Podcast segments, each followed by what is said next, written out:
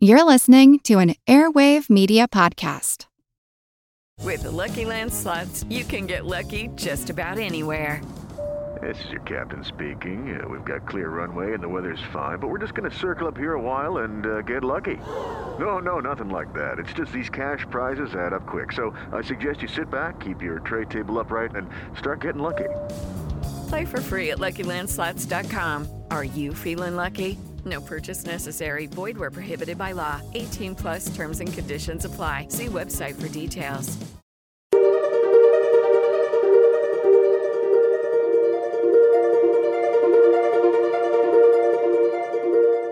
Over 7 million different animals inhabit our planet.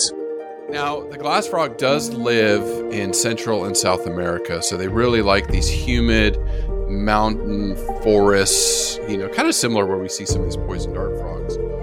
What can they teach us? This translucency acts like a camouflage, but it's a really unique form of camouflage that has researchers kind of buzzing. Many species are in crisis and need your help. Join the movement at allcreaturespod.com. Welcome to All Creatures Podcast. This is Chris. And I'm Angie. Very, very excited to talk about glass frogs today. An amphibian. Uh, we've been, there's so many amphibians we want to cover, but we finally, after much debate, decided on this very unique species. Yes, Chris, I've been wanting to talk about the glass frog for so long now. Not only because it's a really cute amphibian, but also because you can see right through the underside of this amphibian. You can see the heart beating and you can see the internal organs, the viscera, the eggs in the female. There's so many frog species to cover out there, but this one just really took my breath away. Thousands of them, thousands of them. And we say glass frogs. This is a family of frogs. So what? Hundred and I hear see anywhere from 120. You had 140 something different species 156 known species 56, of glass, okay. glass frogs. Mm-hmm. And yeah, I, I, mean, I had no idea. I would have thought like 10 or 20. I even mm-hmm. asked John, and you know, he knows almost everything. And I mm-hmm. think he said like, oh, about 20. like, no. And the crazy thing too, and we're gonna dive so deep into why I care about frogs, especially the glass frog, and amphibians are such an important species or bioindicators or canary in the coal mines to let us know how our environment is doing. And quite frankly, uh, not too great. Uh, mm-hmm. scientists, they're finding new species of glass frogs uh, frequently, but they're almost becoming endangered as they're finding them. Yeah. So, yeah. or I take that back, endangered or completely disappearing, extinct yes. as they're as they're finding them. And so, as of to date, with glass frog species, the IUCN has listed 10 glass frog species that are critically endangered, 28 as endangered, and 21 is vulnerable to extinction. Mm-hmm, mm-hmm, mm-hmm. So, yeah, it's it's uh, definitely going to be a great talk today, and uh, the, the ambassador for this is going to be the glass frog, which I found super interesting. Do you know which character is based off of a glass frog? In pop culture. Oh, oh, oh, good. You're putting me on the spot early. Ah, is is it drink Kermit? that coffee? Is it Kermit? I don't know. It, is it Kermit? It is Kermit. Okay, yes. okay. Wow. So okay. that's I basically already did the description, so we can skip that part. No, no, yeah. we'll talk a lot. We'll we'll talk more a lot more about the description, but yeah. but yeah. So I mean, we're talking about Kermit the Frog today, except for transparent, so even cool. I mean, they mm-hmm. have this superpower. They're invisible or almost and yeah. we'll discuss the difference between transparent and translucent i got into physics a little bit deeper than i wanted to this yep, week trying trying to understand how the light goes through them and it's it'll be a lot of fun discussing all of that biology mm-hmm. absolutely and amphibians you know it's just it's just the class of animal that, that, that we haven't covered a lot of. I mean, it's been a while. We did do episode 264. You did speak with Dr. Kerry Kriger with Save the Frogs, which was amazing. The work he's doing and his organization's doing. Uh, the last amphibian species we covered was hellbenders, episode 137.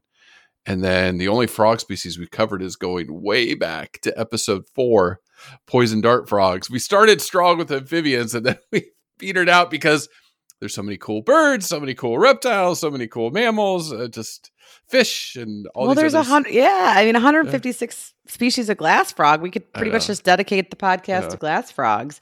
So, but yes, we will. We promise to do more in the future because this past week was a really good reminder to me of just how important amphibians are, how unique frogs are, their Mhm. evolution. You're going to talk a lot about that. yeah. Their reproduction. Oh boy, and, uh, uh, their parenting. Uh, these frogs parent, which is pretty rare for amphibians. So, yeah, it'll be fun. It did. It did. It did remind me that we need to do more amphibians because their their physiology, which we'll we'll cover again. We'll touch base on it, but again, we promise to cover them more in the future, so we'll go more in depth on certain topics with them. Before we get to description, I just want to give a quick shout out to our Patreon followers. Thank you. Angie and I have our monthly live scheduled in to do face to face with you. Uh, so thank you for that. You know, one cup cup of coffee coffee a month supports us and supports conservation as we send money uh, each week to these organizations we cover. So don't know any other podcasts that are doing that, giving back to nature, but we are, and that's a big part of our mission. So uh, we we do send that money off. So thank you so much for your support. And just a reminder. You can follow us on Instagram, All Creatures Podcast, and then also on Facebook, All Creatures Podcast, and All Creature, All Creatures Podcast Group, where Angie's leading a bunch of discussions and sharing things with that with the the people in there. So so so thank you so much for your support. And we'd really appreciate if you haven't already to subscribe, rate, and review to All Creatures Podcast on iTunes. Five stars, some nice words. They really go a long way uh, to Chris and I, not only because it makes us be reminded why we stay up late at night and over the weekends, like it's my Saturday night right now, doing all this that we love, but it also helps our podcast get circulated more. And the more we help educate people, the more likely they are to love and conserve nature like us. hmm hmm Now, looking at going into description, I I now see the Kermit. I you know, and there's 150 something species, but they all generally look similar, right? At the at the top, the tops are green, but they're translucent Yeah. underneath. Yeah. Yeah, typically the top is green. a lot of times they have like a little bit of yellow, white, uh, sometimes even subtle blue or red markings. And then on the underside of the of their their belly, they're typically see-through, so translucent or transparent depending on the species, which is really cool because you can see their pul their beating heart and their lungs and yeah, well, you just have to Google a picture, and we'll, of course, we'll put some good ones on our show notes. And then for all the species in general, their legs are very long and slender.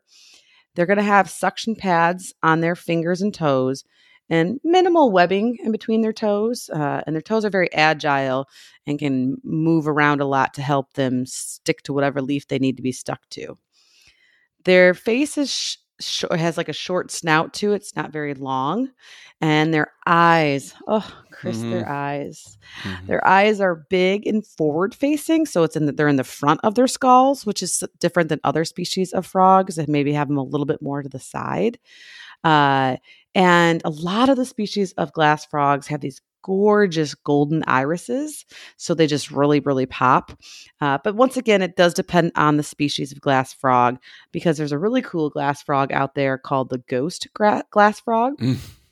that its eyes are white uh, or the iris is white with then almost like purple lines running through it criss in a crisscross pattern very spooky eerie looking but Mm. beautiful so it it does vary from species to species but notably big big frog eyes which are just so cute like kermit Yeah, and, and but they're small. Like they, these, th- these aren't big frogs. Like whenever I think of frogs, I, I don't know. I tend to go to toads maybe because growing up in the states and seeing toads everywhere. But well we were going to do bullfrog right that's Yes. like the one the biggest, yeah, yeah. the African or the the American or the Goliath frog was one we were looking at doing, uh, possibly in the future. But the the glass frogs, anywhere from one to three inches or three to seven centimeters in length. fingernail that's pretty much how i how I i mean, I, I look That's at it tiny. That's tiny.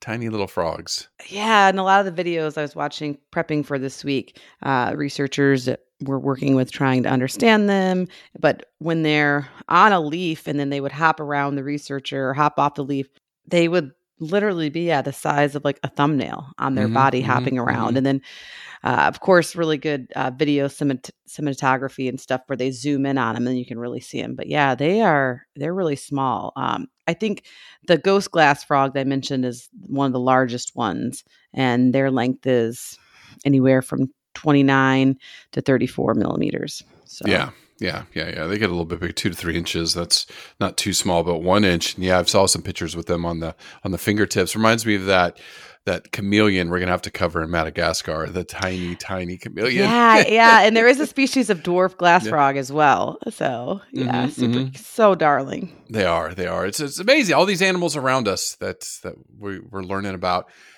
Now, the glass frog does live in Central and South America, so they really like these humid mountain forests. You know, kind of similar where we see some of these poison dart frogs. Uh, going back, remembering that episode two hundred and something, two hundred eighty ago almost. Uh, so very similar environment. You know, from Belize and and Costa Rica uh, Mexico, Panama, and then going through Colombia, where we're going to talk a lot, a lot of species they, they know in Colombia and in Ecuador, uh, Peru, uh, Bolivia, down into South Brazil is is where you find a lot of these these animals. Yeah, and even into northern Argentina, some of them. Yeah, yeah. So so very wide range of the the 156 species that we we discovered so far because we keep finding them. Right. Yeah. Yes, so Yeah. far. Absolutely. And a lot of that's based on genetics now that they're able to do more of that. But still, I mean, Mhm. these guys are nocturnal and they're arboreal. They hang out in the trees and they're pretty secretive. So we are still learning about them and they live in very unique little niches of there's one I'll talk about here uh, later on in the podcast for some behavior stuff that lives like just near this certain waterfall area and nowhere else. So mhm. they can be really specialized and live in these unique niches within Amazonia. Yeah, yeah, absolutely, absolutely, and and talking about that, and this is an area of the world where you know recently we did the uh, the the water walking basilisk lizards. We highlighted Central America and the challenges going there. Eh, you know, looking at South America, obviously, you know, we talk about the rainforest being cut down and stuff.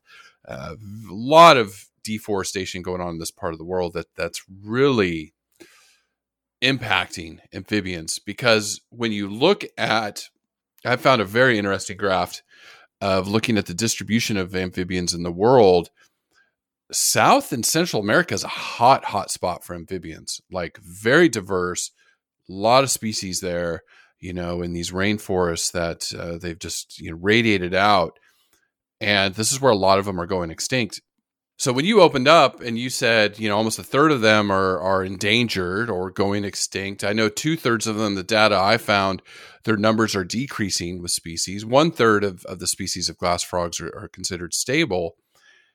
It's it's a crisis. I mean, this is we're in this amphibian crisis, right? Right. Well, when you talk about why care, I mean, not just the glass frog, but in general, frog populations have been declining worldwide at a crazy rate. Uh, in fact, a third of the world's amphibian species in general, not just glass frogs, but all of them, amphibians, are threatened with extinction. So 200 species have completely disappeared um, since 1980. So in my lifetime, uh, your lifetime, that's not that many years. We're very young, right? yeah, yeah, More or less. not ancient. Right, but 200 species, right? I mean, so that's, you know, that rate is extremely high uh, for amphibians that are really specialized. They've been around a lot longer than us.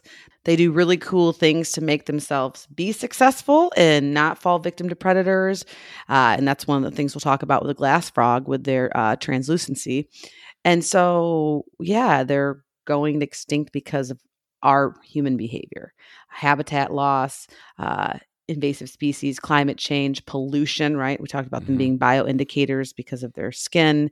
Uh, and also, infectious disease is a huge issue, overharvesting for food and pet trades.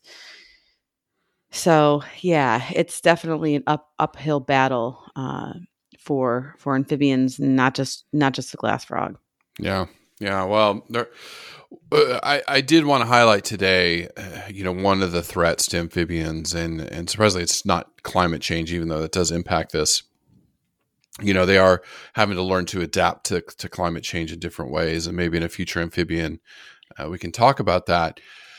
But this one is it's like the amphibians are almost going through their own COVID 19 crisis with a disease that is circulating around the world, that's been circulating around the world for many decades now, that has very deadly to many populations of amphibians. And the disease is called chytridiomycosis.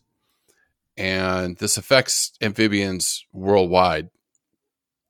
And what it is, is, is from the chytrid, and Angie's been helping me say this right, right? Am I saying that right? The fungus. I think so. Yeah, yeah. Yeah. Okay. So the the chytrid fungus is what causes this, and it's it's causing sporadic death in some populations of amphibians. It has wiped out entire populations of other species of amphibians, and a lot of scientists definitely believe that the decline we're seeing this has been a big contributor to it.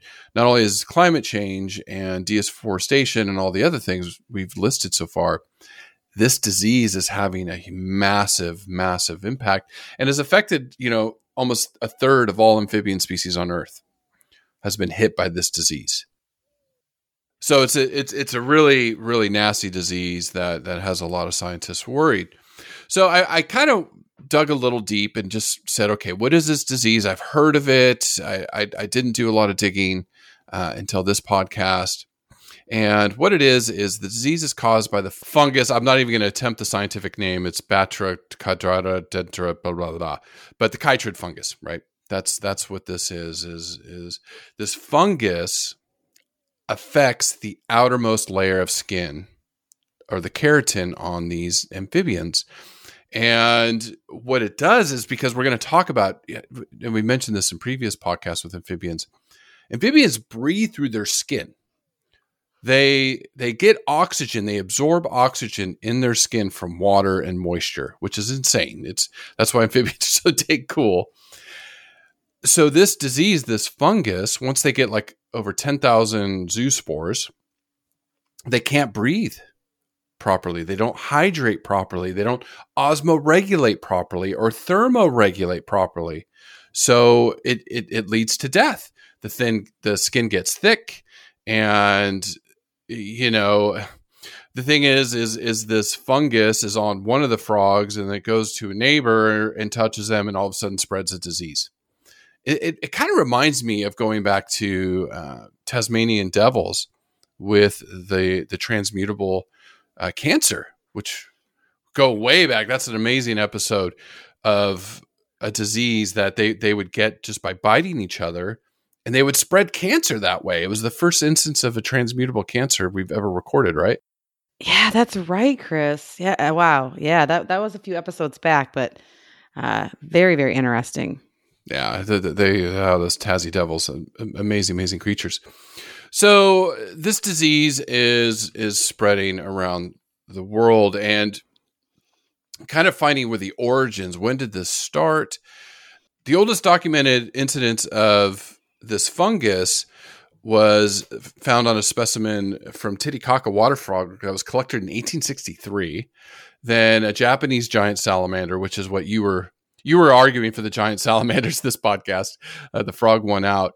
Uh, but they collected one of these uh, in 1902 that had this. So this this has been around. This fungus has been around for a while, but it really did not rear its ugly head until the late 70s, 1970s in Australia.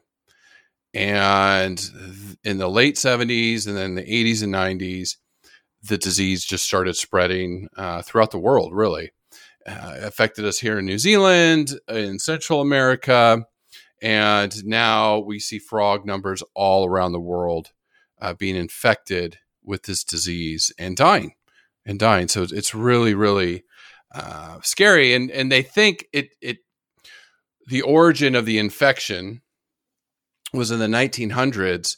African clawed frogs uh, might have been a vector that was carrying this this that had this fungus that was using in the international live international pet trade these African clawed frogs.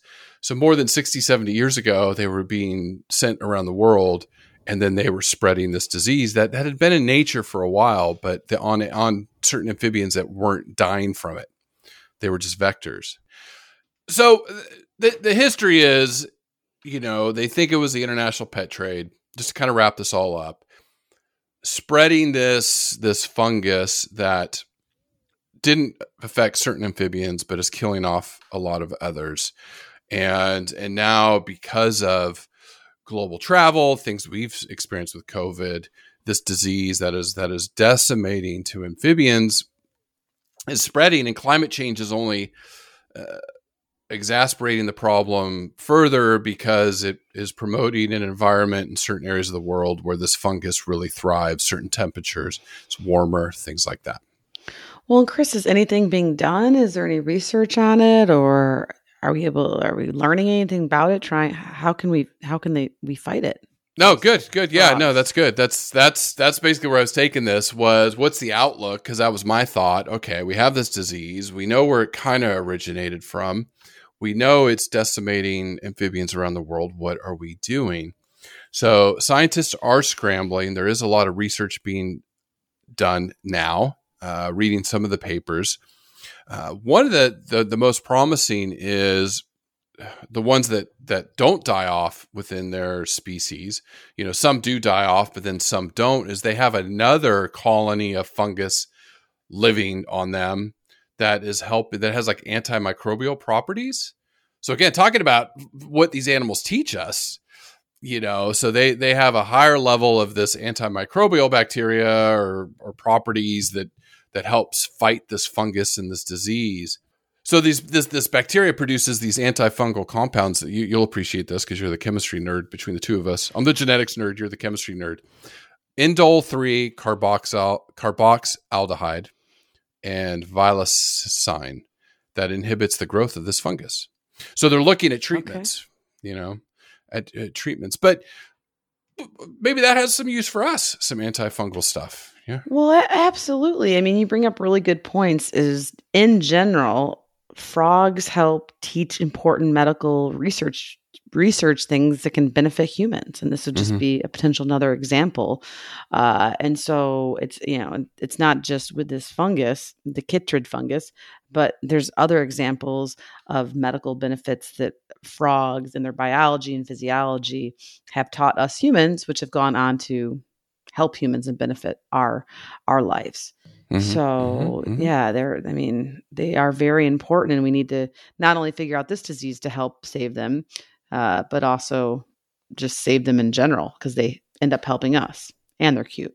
So before we break real quick, Angie, yeah, I, I you know, to talk about amphibian decline, you, did talk about that. What forty three percent uh, of all amphibians are you know uh, endangered or, or heading towards extinction so you know that interview with Kerry that you did you know a few weeks back few months back by now but dr Kerry Kriger episode 264 save the frogs he talked a little bit about that i remember and the work they're doing it's just so critical Absolutely. Please check out that episode. I wish we could couple these two next to each other. Mm-hmm, mm-hmm. Uh, we'll get that organized someday. yeah. we have, oh, I don't know, people helping us maybe. but uh, yeah, uh, Dr. Kerry, he is just amazing. And his website is amazing. He is uh, single handedly helping educate people all about frogs, frog conservation, why we should love frogs, why we should save frogs.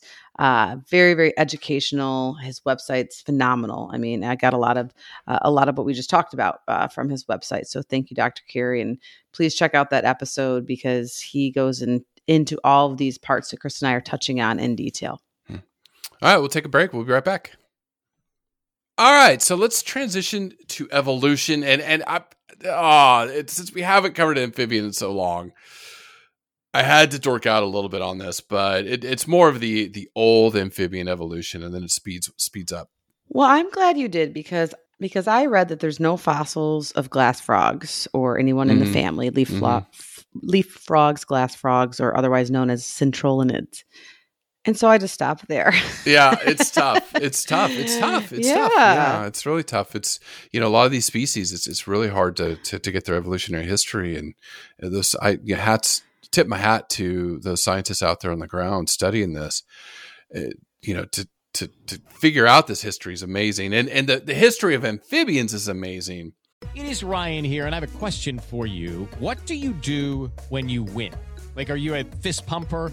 A woohooer, a hand clapper, a high fiver. I kind of like the high five, but if you want to hone in on those winning moves, check out Chumba Casino. At chumbacasino.com, choose from hundreds of social casino style games for your chance to redeem serious cash prizes. There are new game releases weekly, plus free daily bonuses. So don't wait. Start having the most fun ever at chumbacasino.com. No purchase necessary. VGW Group. Void were prohibited by law. See terms and conditions. 18 plus.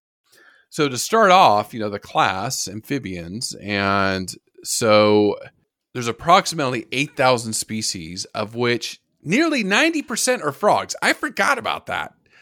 I forgot that most of the amphibians on Earth are frogs, which is crazy. Which the rest of the, the species, you have the toads, the salamanders, the newts, and the caecilians, the worm like. Those are the ones that maybe like we might have to do one of those because they're you know they're kind of blind. They look like worms, but they're amphibians. So they, that would be kind of a radical one to do. That would be a lot of fun. Now, most of the frogs are in the order Anura. So again, 88% of amphibian species are classified in this order. So there's over 7,100 species in 55 families. Then we go into the suborder Neobatrachia, which are the new frogs, which is 96% of all species of frogs. so still we're in this massive group. Then we go into the superfamily Hyloidea, which is half of all frogs, frog species. Okay. And this is where some evolution we know after the, the dinosaurs went extinct 65 million years ago, this is when this superfamily branched off and really radiated out. Now, glass frogs are from the family Centrolenidae. And reading the taxonomy, a lot is going on in, in amphibian uh, genetics, amphibian taxonomy. It's it's changing a lot. Yes. I, can- I can imagine these scientific conferences. Oh my goodness, yes. And we had to put a clause in that we are not experts. So any amphibian researchers or taxonomists out there, geneticists, Yeah. we apologize in advance. We're just going off of the papers we can find and the data uh, that we can garner as we talk about their physiology. yeah, I was reading, stuff. oh, and it keeps changing, and then this split that, and then they're putting Yeah. this one back due to this humor, humoral spine or this webbing Mhm, in their mhm, toes. And I'm, Mhm. I was like, wow, okay, cool. I mean, Like, like I said, I imagine these scientific conferences is just a bunch of yelling. That's because what we do as scientists. No, no, no. and then they, they like all go out and drink uh drink beer and wine together. afterwards. Yeah, yeah, yeah, yeah. They like have to. Uh, yeah, it was like you know they they uh when uh, that me- imagine that debate when they delisted Pluto as a planet. You know that's oh boy. Wow, that's my, my childhood was crushed. yes it was, I don't know what you were taught, but for me in second grade, it was my very educated mother just served us nine pizzas. Now she doesn't get to serve us anything. okay. Do you know? Did you know that one? Does, I wonder if anyone. No, no, I just know I just know all the planets because you know. Oh, that's an nerd. acronym in Yeah. order. You Yeah. know, my So very do that again? educated Mother, My my very educated okay, mother. so my which- is Mercury. Mhm. Very is Venus. Well, We're doing science communication so that we can take it Uh-huh. at 30 seconds. So, okay, my very, Mhm. okay, educated educated is Earth. mother. Mars. Me. yes, you're a mother. Just Just Jupiter, J. served S for Saturn. us, or dare I Uh, say us? Sorry, no, mom brain. no, no, no. It's, Oh, it's Saturn. Then Okay, uh, us. us. Ur- Uranus. Uranus. Yeah, Uranus. Uranus. Uranus. Yeah. Okay. Uh, nine Okay, N. So Neptune. pizzas. Yeah, sorry, Wah, Pluto. wah. No more, Sorry. no more, no more Pluto. So now it's my very educated mother just served us nine. Nothing. Space. Or yeah, maybe my very educated mother just served us nothing. Yeah. Dun dun dun. yeah, there we go. All right, so you know, that's our that's our astronomy for the day. what where do we go on that? I don't even know where we were. Oh, conferences. Yeah. So you can only imagine the debate. Taxonomy. Ooh. They're having this debate every time they meet. You know, the the all the uh, the astronomers in the world got together. Oh, yeah, we'll delist Pluto. Big argument. Done. Okay, done. Where this is just like constantly in flux, constantly intense. changing. Yeah, yeah, it really is. It really is. So you know, be interesting to to be a fly on the wall at one of those conferences. All right, I don't know why we went off on that tangent, but I love science. Amphibians, Angie, uh, so amazing. I mean, these are old, old, old animals. It, it's the only one that goes beyond it. I still think is the jellyfish because I remember that one was like 700 million years uh, when they kind of started evolving in the primordial oceans. Amphibians emerged about 370 million years ago, and from early fish, like today's lungfish, the fish that people have probably seen, you know, mud flats flopping around on the ground with their little fins as they're moving around the ground to get back into some water so they can breathe. So that's probably like what our earliest amphibians looked like. You know, they, they had these little lungs that were very primitive, not well developed, but they could survive, you know, kind of like and breathe through their skin. That's kind of what amphibians do today. And they had their little fins would move around on the ground. Well, eventually those became limbs. Now, about 350 million years ago, you know, give or take 10, 10 million years, amphibians were the kings on land. They were massive, big. There was no reptiles, no dinosaurs, nothing like that, nothing in the air.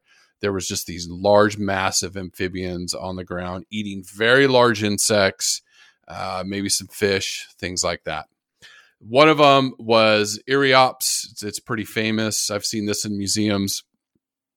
It looks like yeah, almost a a croc, like some sort of crocodilian, but but it's an amphibian, uh, and could get up to six, seven feet long or two meters.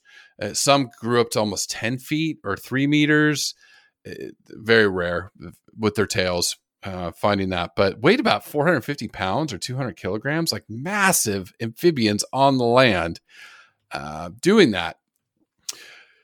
Now, there was this uh, Carboniferous rainforest collapse. It was a minor extinction event. I, I, started to go down that rabbit hole and I was like, ah, I'm not going to go there uh, too much. But after that, when, you know, and again, this, this didn't happen over five, ten, hundred years. This happened over thousands of years. As the climate changed, there was a minor extinction event. So a lot of these amphibians went extinct, and then this gave rise to reptiles. This is when reptiles could take over. So they were better adapted to this new climate, this new temperature. Then amphibians were almost completely wiped out during the, the Permian Triassic extinction event. This one was that was the third one. I've, I've mentioned it a few times on a few podcasts. This was the one where life on Earth almost went completely dark. 90% of life was decimated. Uh, reptiles, insects, amphibians. The only thing, I don't know how anything survived it in the deep, deep oceans. Uh, some things survived and then they were able to start back up. And that was about 250 million years ago, Angie, where, where life like uh, stopped, almost stopped. And it was it, what happened was in Siberia, these massive volcanoes exploded dumped a ton of carbon dioxide into the atmosphere, it, kind of doing what's going on today. You know, the climate shifted, uh, greenhouse effect warmed the planet, then you had weather weather patterns shifted, and the oceans became super acidic.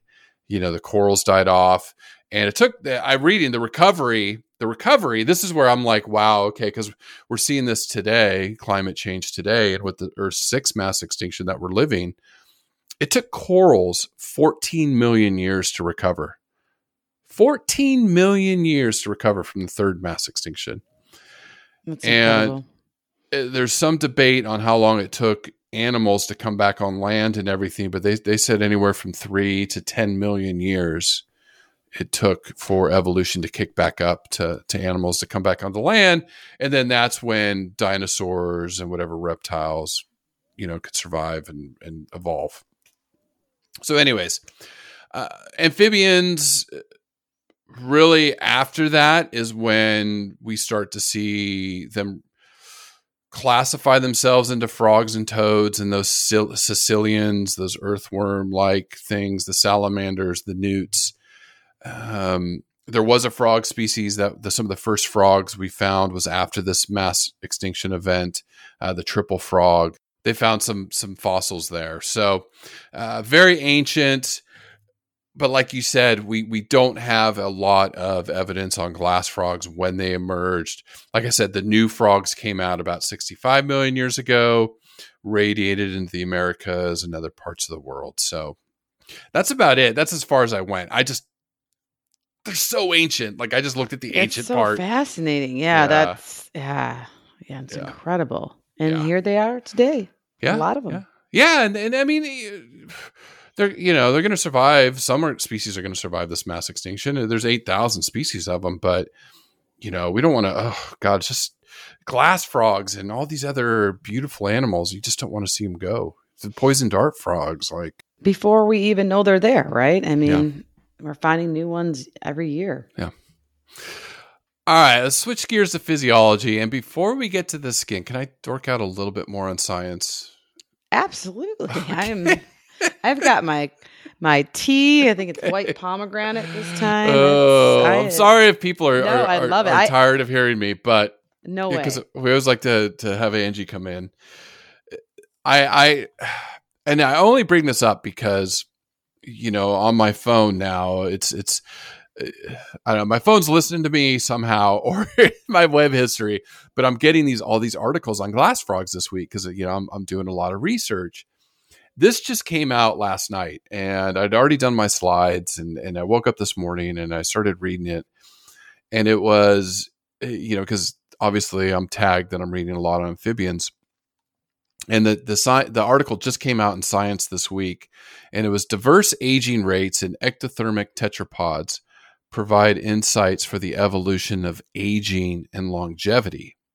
Ooh, interesting. Yeah, and so like I love talking about aging because many moons ago, there in Florida, I sat through a a conference or where a researcher was talking about the axolotl, which gosh, I can't even remember what episode that was with us, a, a 180 ago.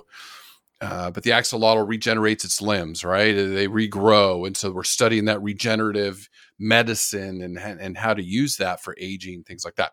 So obviously, I'm that's an interest of mine in science, and so I I, I try to dive a little bit into this, and I'm just going to sum this one up pretty quick because uh, I don't want to bore any people too much. But it was how do these ectotherms, which means they you know amphibians, reptiles need the atmosphere to warm them up, warm temperatures, the sun. You know, we've talked about that in plenty of reptile and, and amphibian podcasts where we're endotherms as mammals and birds, where our hearts are beating fast, we're generating body heat, so we radiate heat out. The ectotherms need heat from an external source to stay warm and alive. So there, there's this why do ectotherms live longer than endotherms in general? You know, we're, we're talking, uh, you know, a tortoise that can live over 100 years. A lot of them can live for a long time, right? hmm And scientists thought, wow, well, it's because metabolism. You and I thought, I think, at some point, maybe their metabolisms were slower. So they don't age as quickly. They're not burning as much energy. It's like Tuatara. The Tuatara is the most one of the most unique. I think we had this discussion in Tuatara. They have a very slow metabolism. They live here in New Zealand. They live in very, very cold temperatures and survive just fine for an ectotherm. Well, it turns out that there is no evidence that metabolism has any impact on longevity.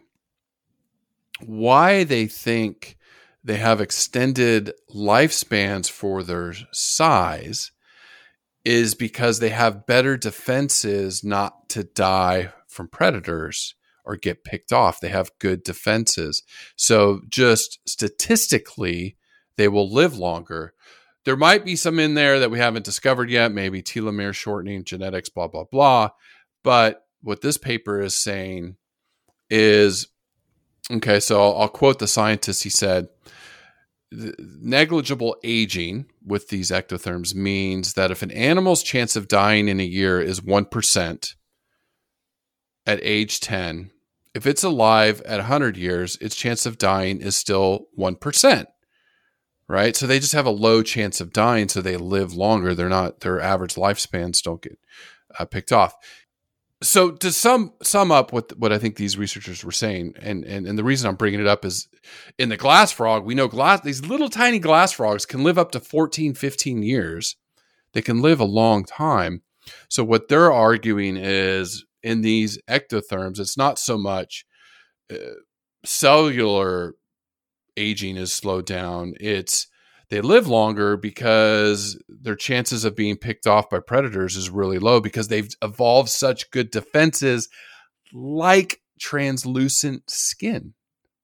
That's where I'm leading this. This is what it really got me thinking about with the glass frogs. Interesting. Yeah. Yeah. Yeah. So, anyways, I, I thought it was it, it, it was amazing because these glass frogs live longer than some mammals we cover, than a lot of mammals we cover. You know, they live almost as long as a, a lion. Yeah. It's You really know? interesting. Yeah. Right. When you put that in perspective, right? Mm-hmm, mm-hmm, mm-hmm. So, anyways, a lot of science is going on on that, and and there's a lot of science in aging and longevity, which is hopefully going to be exciting for us in our lifetimes. That you know we can live well into our 80s and 90s, you know, even beyond. So, Angie, that leads me into this skin, and and, and like I said, defenses. Mm-hmm. I I was very surprised reading because my you know obviously we're, we're scientists we're like okay why why is this skin translucent why can I see their beating heart what's the advantage there why do they evolve this way Yes, Chris, that was exactly my train of thought this week. First, I needed to understand the physiology, like the cell part. How are the cells doing this? And but then I also the little bit of evolutionary interest biologist in me wants to know first why. What are the benefits? So, to start with that, this translucency acts like a camouflage, but it's a really unique form of camouflage that has researchers kind of buzzing because it's not traditional camouflage of, oh, their colors just blend in perfectly or their color changes like a chameleon to blend in, right? Those are the two traditional types of camouflage we see a lot in uh, the amphibian and or reptile world. But the glass frog is different. Uh, they're actually using their color, their natural color, and light to blend in. And so, with their green backs and their clear, translucent bellies, how are they doing it and why are they doing it? So, there was a really awesome paper in 2020 out of PNAS titled Imperfect Transparency and Camouflage in Glass Frogs. Okay, so they're calling it imperfect because it's not, they're not completely transparent. They're actually doing a little bit more with light. So, what the researchers did is they made gelatin models of frogs because they didn't want to use real frogs and hurt them, right? So, they used gelatin models frogs uh, and they put them on different colored backgrounds, so green, white, etc. And what they found was that the color of the frog's body doesn't change, right, against darker or lighter leaves or foliage. But what happens is the legs became more translucent depending on the brightness of the light. And so what's happening is these translucent legs, and then of course their translucent belly, changes how the light is reflected back from whatever they're sitting on. Typically, it's going to be a leaf Mhm. from that surface to the eyes of the perceiver, aka the predator, right?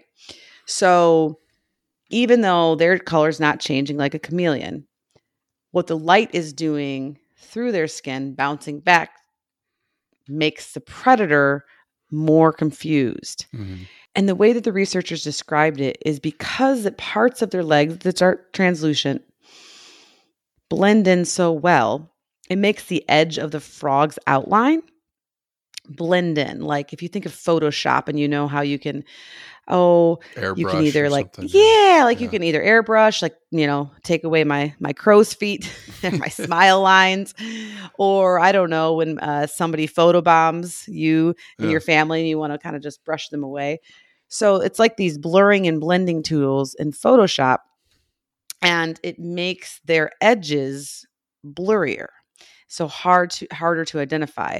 And they call this type of camouflage that glass frogs use edge diffusion. Yeah, it's amazing. It's so amazing. And they even took it as far as to then test these gelatin frogs with different different colors and different lights uh, to see to test this theory of edge diffusion on real predators and found that basically opaque so not as translucent uh, gelatin frogs were much more likely to be consumed than the translucent ones so the birds basically couldn't see or had a harder time uh, seeing the translucent ones as compared to opaque frogs and so that's the theory uh, by these researchers is that this edge diffusion this using their color and their see-through translucent parts and light Mhm. To be hard to see by predators so eh, different type of eh, camo but nonetheless it works and it's pretty darn cool That's what I'm talking about. This aging. I was like, it tied in the, the, the defenses. So these frogs can live longer because they're not they're hard to see, and and predators have a hard time identifying them. And they said like against the back of a green leaf, it's you can't even see them really, right? No, the videos are really, really fascinating, Mhm, um, and mhm. some of the computer depictions uh, on this paper and stuff. Yeah, it's it's pretty it's pretty wild. But a lot of science today. we, we both Oh, were, like, we're not done yet. So that's maybe why they do it, but how do they do it? The cellular Right. components. That's okay. what that, that that's my jam. That's what Okay. I love. So, Chris, the quick and dirty of it is for glass frogs, it's both their thin skin and that their cells, or a lot of their cells in their skin, the muscles and the ligaments, lack pigments. Okay. Okay. And so this thin skin interacts with light as light passes through the body. Because if something is opaque and darker in color, light is either going to be reflected or absorbed at its surface, Mm-hmm, mm-hmm. right? For something to be transparent or translucent, light must instead travel straight through it. But when light's going through it, through any material or the glass frog, it's going to bend and scatter. And so in the glass frog, because some cells have pigments, the heart, the liver, some of the internal organs, uh, blood vessels, you can see cool little blood vessels in them The when you eggs, look underneath them. yeah. and the eggs, right? Yeah, so so amazing. Some have pigments and some don't. So the light, the way the light reflects or refracts, is going to be different um, depending on what it's moving through. And so the reflection of light's different in air and water. And of course, an animal's body is made up of organs and tissues and a lot of water, right? And so in general, animals that like live in water all the time, like jellyfish, which are definitely more transparent, or uh, species of shrimp. There's lots of examples in the ocean, and we're going to cover some of those soon. Yay! Mhm, mhm, mhm. Um, the way the light goes through them, that's going to make them more transparent. But with the glass frog, they have some of their organs have pigments, and a lot of their muscles and tissues and ligaments and skin doesn't. So it's uh, the light's going to behave a little bit differently, causing this basically this translucent effect. So I probably just really confused you with all the tongue twisters of translucent versus transparent, but thin skin and no color pigments, and a lot of those uh, skin and epidermis and Mm. uh, ligaments and the muscles um, of their abdomen, of their belly. and then you can just see right through. And, and, And then you can see right it- yeah, it's it's Mhm. there's a lot of physics with light. I remember that from my physics class. There's a lot of physics. Yes, and like- I I'm, I have like four more slides on transparency versus translucence, and it was it was a fun reminder of for me of like why I did not go into physics. yeah. And I apologize to all all the physicists and physics people out there, physics fans out there that are like, boy, she just slaughtered that. No, no, I know, I know, I know. No. Well, it's just you you get the gist of it, and it is true. You know the way light works and the light, light the way Yes. we see and everything like that. But it is, it is fascinating. I mean, that's that's the whole reason we did the species. So you know, take your time and yeah. and absorb that and and and think about that, like how you know, why. We've got the why, it's defense, and then how. Well, the cool thing with these glass frogs is people do love them and are studying them, and they're trying to figure out more of the actual physics behind it. Uh, there's one researcher that's talking about how this uh, the skin is like a biological mirror with crystals reflecting this and that, and I'm like, okay, yeah, I can't. that's Yeah, that's yeah. too deep for me. But there are people out there that are really trying to understand it on a very microscopic level for Mhm. sure. But some other fun facts about um, the, the glass frog and their skin is there are certain species of glass frogs that reflect light in the infrared spectrum. And so that's pretty cool. Uh, researchers think that that might be to mess with predators' uh, senses, uh, making them once again uh, not acting as a camouflage, but basically not enabling the predator to depict where they're, you know, where where they're sitting on the leaf.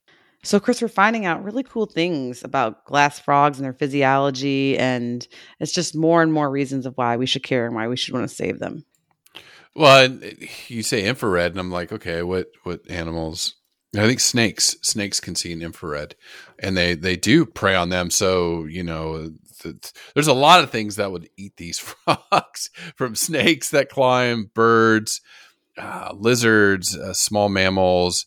Even I read their eggs are you know can be preyed upon, like wasps. Oh yeah, I have. Yeah. mhm. Yeah, okay, we'll talk about I that. Saw the, Okay. I saw the video of the Yeah. wasps eating the frog eggs. And I'm yeah like, and "Oh." dad We'll comes to the that. rescue yeah okay we'll get there we'll get there so Mhm. yeah they do they do so so it's very very important for their defense uh, and then what they eat angie you know they're a frog they're a carnivore which we don't think of them as as carnivores but they are uh, they eat insects and other small frogs which I, I- don't know how much smaller you can get in some of the glass frogs but maybe some of the small ones Yeah, or maybe like the the uh, ghost frog will eat.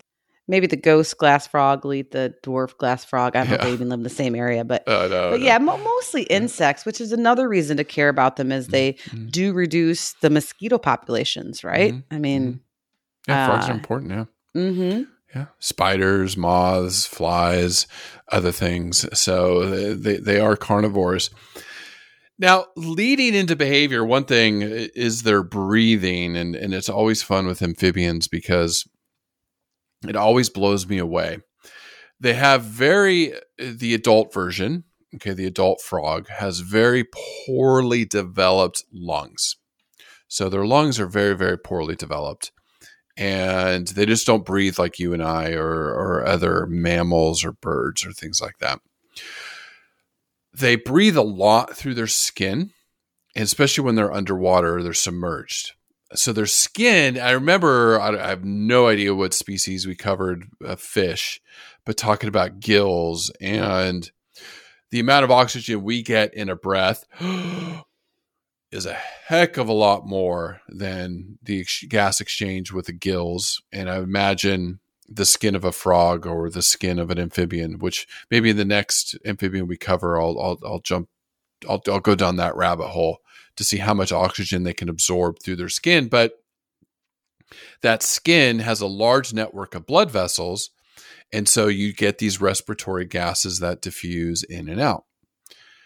Now, they do breathe a little bit in their lungs, but they have a very large surface on their tongue and their mouth. And there's a lot of gas exchange happening there too. So they don't breathe very often. You know, they, their lungs only fill occasionally. So the predominantly they're getting in their mouth and their skin, which is insane. I mean, it's amphibians are so unique. They're well, so when you unique. think of the skin and the repercussions of a polluted environment, Mhm. and that's why they can all often act as a bioindicator to what can be happening to the watershed where they live. So, yeah, it's really, really fascinating. And the thing with the glass frogs is, unfortunately, they do live up in the trees in the canopy, and they're nocturnal, so they can be hard to observe. Uh, and we're learning more about individual species as they live under human care or with these researchers that are going out uh, in the middle of the night and, and the jungles of Costa Rica or in the Amazon and and try to do more research but it is hard i mean they they're definitely they they blend in really well and it's nighttime so the researchers are using lights to try to try to find them But what we do know about glass frog behavior is that they can jump pretty well, anywhere from three to 10 feet or three meters uh, to avoid basically being uh, preyed on by something. And but in general, they hang out during the day on trees, on the leaves, laying low. And then at night, they'll come out and they'll start hunting for food. And the males can be pretty territorial depending on the species of glass frog. And if another male intrudes upon their declared territory, they do a really cute behavior where they they'll chirp and make noises, uh, and then they'll do basically like a froggy push up to show how tough they are. yes. so they'll push up and they're and they'll chirp, and hopefully the other male will be thinking, "Wow, he's strong," and they'll he'll hop away. There's also several reports of male glass frogs vocalizing while hanging upside down on the lower sea surfaces of leaves that are dangling over the water. Uh, and so they're going to be a lot more active making their vocalizations uh, during the breeding season to try to attract a mate, which I'll talk about here in a second. But the cool thing about glass frogs is we are always learning more because there's so much more to learn about them. And there was a recent report of a behavior by the El Tambo Cochran frog, which is a glass frog that lives in Ecuador, was waving its limbs in the air while it was bobbing its head. And this has never been reported before with this type of visual visual signaling and researchers don't really know exactly why. Uh, they think that it might be um, to attract a female because i'm you know i'm chirping here i am and then here's my arms i maybe i look better. But interestingly enough where this El Tambo Cochran frog lives is near a really loud waterfall. So they're once again, I I mentioned earlier in the podcast, they live in these unique niches. I mean, they're very and and this one mainly lives near the spray zone of waterfalls. And so these researchers hypothesize that this glass frog, or El Tambo Cochran frog, moves its arms, waves its limbs, and bobs its head to say, Hey, you probably can't hear me over the loud yeah. whoosh sound. Yeah, yeah, yeah. So I'm going to show you that I'm here and show you that I'm awesome. And mm-hmm. evolution at its finest, Chris, right? right. Like just. Yeah. So cool. And uh, so I think over time, hopefully, we can help conserve these different species of glass frogs and learn more about their behaviors because they do really cool things. And we're just, I feel like we're just at the edge of it, of learning about some of their behaviors. We do know that glass frogs, uh, for vocalizations, they typically have like a high peep um, or whistle or chirp, some might call it. Uh, in some species, they almost have like a chorus call. So it just depends on the species of glass frog. Frog. Um, to me, it almost sounds like a chirp. Like I, I would, I would maybe misconstrue it with a, um, like a, a cricket or something. But I know my fellow frog connoisseurs out there would would be able to identify the frogs right away. I, I have to get better at it. Uh, in my interview with um, Dr. Kerry Kriger, he did a whole bunch of frog calls, and it was pretty. He was he was amazing yeah. at it. yeah, yeah, I remember that. I remember that. I remember that. Yeah. And then, Chris, I just want to touch on really quick frog intelligence um, that they are thinking, feeling, breathing through their skin and their tongue and a little bit through their lungs, animals, and not necessarily the glass frog. I couldn't find any research on that, but frogs in general. Uh, they can rec- recognize human caregivers even after meeting them for only a week or so. They are amazing hunters, right? Uh, we learned about that. Uh, and so when it comes to hunting, especially nocturnal hunting, uh, their brain power and the resolution of their big eyes and their eyesight to do this is just really striking.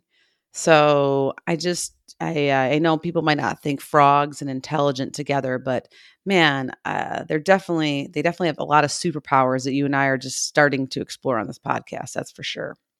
They are, and they're great dads, right? so we talk yes. about yeah, we talk about repro. I mean, I know yeah. Uh, reading that, yeah, some of the behaviors were amazing. No, that's an excellent lead into uh, repro, Chris. So thank you. Uh, so what we know about glass frogs, uh, for instance, like the northern glass frog, is going to breed during the rainy season which is going to be anywhere from May to October. And once again, there's 156 species, so there's a lot of different variation to that. But in general, uh, during the rainy season. And some of their courtship behaviors are going to basically include these vocalizations and perhaps body movements. Uh, but before they actually attract a female, a lot of times glass frogs have to defend their territory and basically um, wrestle and fight with other males. And so, just to give a visual, um, because frog wrestling is is uh, definitely an interesting sight to say the least. So, what will happen, for example, with the male Nicaraguan glass frog, is he sets up a territory, he makes his calls because he wants to attract females. Well, if another male Nicaraguan glass frog comes by, they basically start a, a wrestling match and they fight uh, by grasping onto a side of a leaf or a stem and they kick like crazy with their back feet hanging upside down, wrestling one another. So just really getting their back feet going. The winner of the territory, and potentially even the female, is going to be the one that knocks the other one off the leaf. That's simple. Uh, but in the Ecuadorian Cochran frog, these males also battle hanging upside down. So kudos to them, right? Any anybody who's uh, done any wrestling or any of those types of sports, uh, not upside down, know how hard it is. So imagine doing it upside down, but the Ecuadorian Cochran frog does it in a belly to belly position with their front legs wrapped around each other's neck. And then they pump those hind legs, bam, bam, bam, bam, bam, which makes the pair, as they're wrestling, swing up and down and back and forth on the leaf. Let me see. This is fun behavior to study. Like, right. Yeah, That's yeah. what, yeah. I Observe, mean, so, yeah. So the male that obviously wins and then um, it attracts a female is is going to be the one that's able to uh, is going to be able to fertilize her eggs. So, with frog reproduction, the female is going to deposit her clutch of eggs. And in glass frogs, that can be anywhere from 20 to 100 eggs. And if not on a leaf, either near water, on water, rocks, um, uh, brom- bromeliads, bromeliads, mm-hmm. bromeliads, yeah, yeah. Uh, and so they like to lay their eggs on leaves and trees and shrubs that hang around running water, uh, the mountain streams or creeks or even small rivers, because the uh, the eggs need to stay hydrated. There is a species of glass frogs that does leave its eggs on stones, but they're close to waterfalls. So, different egg laying methods depending on the species of glass frogs. But then the male will come in and fertilize them with his sperm. So they have an external fertilization. Uh, and the tadpoles will remain wherever they were deposited on the leaf, on the rock, as they grow in order to hatch. Now, while this clutch of eggs, 20 to 100, are sitting there, there's several species of glass frogs where the female will hang out to help kind of guard them which is pretty unique from an amphibian point of view. Uh, not a lot of them do that. There's not a lot of females that will help out. But even more radical for the amphibian world, or even, even the mammal world in general, the animal world that you and I talk about every week, is in glass frogs. Males of at least 24 species hang out and not only protect their eggs from several predators like wasps yeah, yeah. and snakes and just everything, but they sometimes even actually actively care for them, which I'll touch on here in a second. For example, why the embryos or the tadpoles are developing, the sunglass frog, the northern glass frog, the reticulated glass frog sit atop, either on top or next to that clutch of eggs, guarding them 24 7. And I watched a really rad video where um, this uh, carnivorous wasp, yeah, uh, rainforest wasp, I think it yeah. was called, is in there just thinking it has a meal because it's carnivore. And this, uh, I think it was a, I think it was a reticulated glass frog, is just going to town, kicking, like smacking this wasp. Uh, it's an amazing National Geographic video, and just really fending off all of these, all you know, these predators. It's incredible. Uh, and so I was like watching this video, Chris, and I'm like, Chris, this is the father of the year. Like, yes, Yeah, like we, yeah. we found it. But there is a but. No, I, I think yes. There's actually there's two buts actually. yeah, yeah. Uh, definitely fa- a really good father. But as we talked about with the um, with the uh, the eggs and the embryos as they're developing, is they need to stay hydrated. So they're usually by a water spray or in a bromeliad, things like this. But the father also also helps keep the eggs hydrated by basically either peeing on them or producing water through their translucent bellies. So like Ah, yeah, yeah, okay. uh, yeah, yeah. So researchers don't know. So any budding young frog researchers out there or uh, people that are interested into it, I would love for you to report to me in five years back. Like, okay, we now know that they're not peeing on the eggs; that it's just like evaporation through their belly skin or something. But this is actually a nice thing, even if it is pee or frog belly sweat, for lack of a better term uh, because it does it helps keep the eggs hydrated. So um, it's a it's it's a it's a good kind of fluid, uh, regardless of where it comes from. It's important. The other but though, besides the potential pee on on the children on the froglets, is that uh, they sometimes will pick off certain eggs while they're guarding them. Dad's got to and I- eat. well, yeah, yes and no. Um, researchers think it's more that they're they're eating any eggs that were damaged by like parasites. yeah, okay, okay, okay. So, oh, there you go. so- Yeah, Yeah, okay. I mean, so really, maybe it is Father of the Year. Uh, Yeah. I take I take back uh, Father of the Year because he's peeing on them to keep them hydrated, and he's eating the sickened eggs to pre- to prevent um, Mhm. paras- further uh, parasites consuming more eggs. yeah. So yeah, yeah. just really rad stuff so fun um and and also too i touched on it a little bit but the life cycle of a glass frog is of course going to be these eggs that develop and and then as the embryos grow they're going to hatch into tadpoles that then will uh, fall into the water below or muck or even leaf litter until they get into a stream and then from the tadpole phase becomes the tadpole with legs phase and then the froglet that still has the tail, and then the adult. And of course, from egg to tadpole to froglet is going to vary from species to species as far as how long they are in each um, in each different uh, life cycle stage. But yeah, really, really cool stuff. Uh, it should also be noted that it is hard to be a frog. Uh, there's estimates out there that basically only 80% of a clutch of eggs will make it into adult froghood. They get yeah, they get picked off and wasps and everything else, and then they're little tadpoles. I think uh, the next time we cover an amphibian, we can talk more about the life cycle and the genetics driving that. I mean, it's it's it's evolution. It, it, it's it makes me think of when they come out and they've got you know front legs, back legs, but a tail, and they're out on land or whatever. It's like that transition. You're you're, you're basically seeing how animals came out of the water 300 million years ago. Right. They're You know. swimming and breathing water Yeah, with gills. And, mhm. Yeah.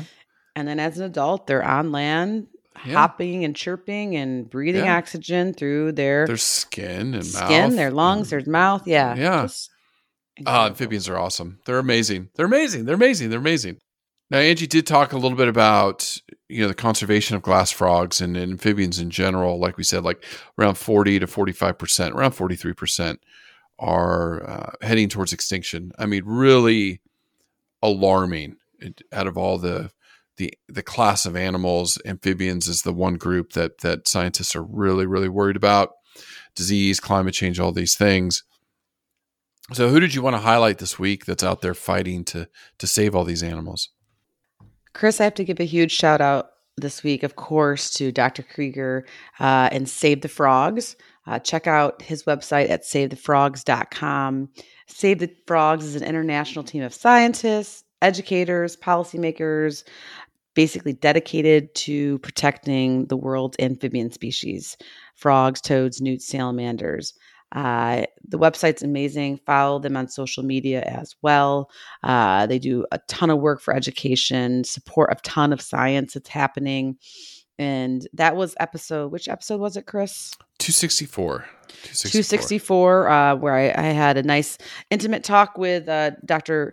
Uh, Kriger all about his organization and even more importantly, all about why we should save the frogs and really cool species of frogs. Mm-hmm. So we'll we'll definitely be highlighting that this week again on our social media as a reminder for for you to listen to because I think it's really important as a kind of as a um, additional podcast this week.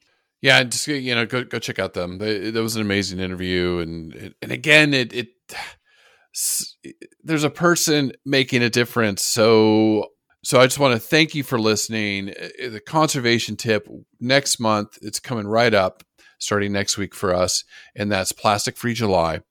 So get ready to listen to those episodes. We have some really great interviews that Angie's gotten uh, coming out next month, talking about the oceans, protecting our oceans, plastic free, plastic free, plastic free. It really, when we started doing this three years ago with the plastic free July, it, it, it changed the way I use plastics and when I shop and conserve and you know recycle all of those things so please you know uh, join us for that next month uh, look for those uh, episodes coming out soon but please share this information. Talk about frogs, talk about amphibians. Go find some frogs, you know, go see them at, at your museums or zoos or, or aquariums or anything like that. So, anyways, thank you so much for listening. Uh, great job today, Angie. Yeah, absolutely. Just keep in mind that when we save the frogs, conserve the frogs, we're also saving ourselves. And so, uh, you know, go outside, listen to them, enjoy them, uh, share this episode with some friends. And please join us on social media if you haven't already. It's going to be a fun month of July celebrating our oceans and trying to reduce uh, and reuse plastic products. There's a really awesome interview we have coming up very soon um, with Five Gyres about how to reduce plastic pollution and what's going on with plastic uh, from an international perspective, highlighted here in the United States. It's a really eye opening interview, to say the least. And it's getting me motivated uh, to help uh, charge forward with this plastic free July and get as many people involved as as possible. So, and keep in mind too, it's not plastic free. It's just all these fun little tricks to reduce plastic and these fun challenges. And I actually, on air in the interview, uh, that I would write uh, four letters um, to different companies that I, I, I like, but I think that they need some improvement with their uh, with their plastic either uh, wrapping or excessive plastic packaging. So I'm really challenging myself this month to get out of my comfort zone because the environment needs us these animals needs us frogs i mean they need safe waterways to be in. We need safe waterways uh, to to be around as well. So yes it's going to be a great month and i appreciate you listening and your time. Thank you so much. Listen learn share. Join the movement at allcreaturespod.com it's time for today's lucky land horoscope with victoria cash Life's gotten mundane, so shake up the daily routine and be adventurous with a trip to Lucky Land. You know what they say. Your chance to win starts with a spin. So go to LuckyLandSlots.com to play over 100 social casino-style games for free for your chance to redeem some serious prizes. Get lucky today at LuckyLandSlots.com. Available to players in the U.S., excluding Washington and Michigan. No purchase necessary. VGW Group. Void where prohibited by law. 18 plus. Terms and conditions apply.